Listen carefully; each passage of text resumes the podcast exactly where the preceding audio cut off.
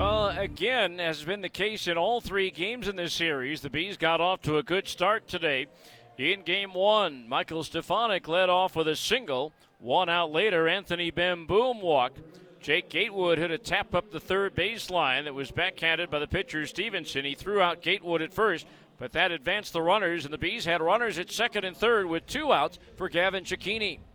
Swing a little floater into center field. That's going to land on the lawn for a base hit. Stefanik scores. Bemboom around third. He's across the plate. It's a two-run single for Gavin Cecchini, and the Bees take a two to nothing lead.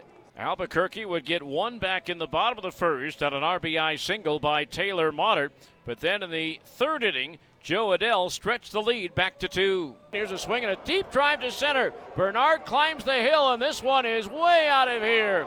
Off the trees at the top of the hill in center field.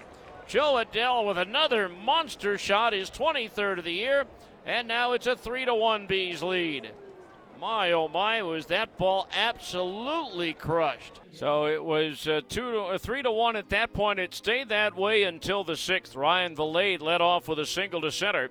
Alan Trejo then struck out. Taylor Motter lined a single to right, moving Valade to third, putting runners at the corners with one out for Taylor Snyder.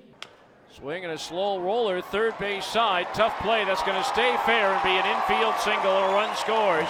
And now it's a 3 to 2 ball game. 3 to 2 ball game. Joshua Fuentes hit a fly ball into shallow right field that uh, somehow dropped in amongst uh, the outgoing Stefanik and the incoming Lund, loading the bases for the former Bee, Dustin Garneau. Opposition this year, one for two against Johnson with the bases loaded, but that one was a grand slam. One ball, two strikes. The pitch. There's another one. Onto the pavilion roof and left.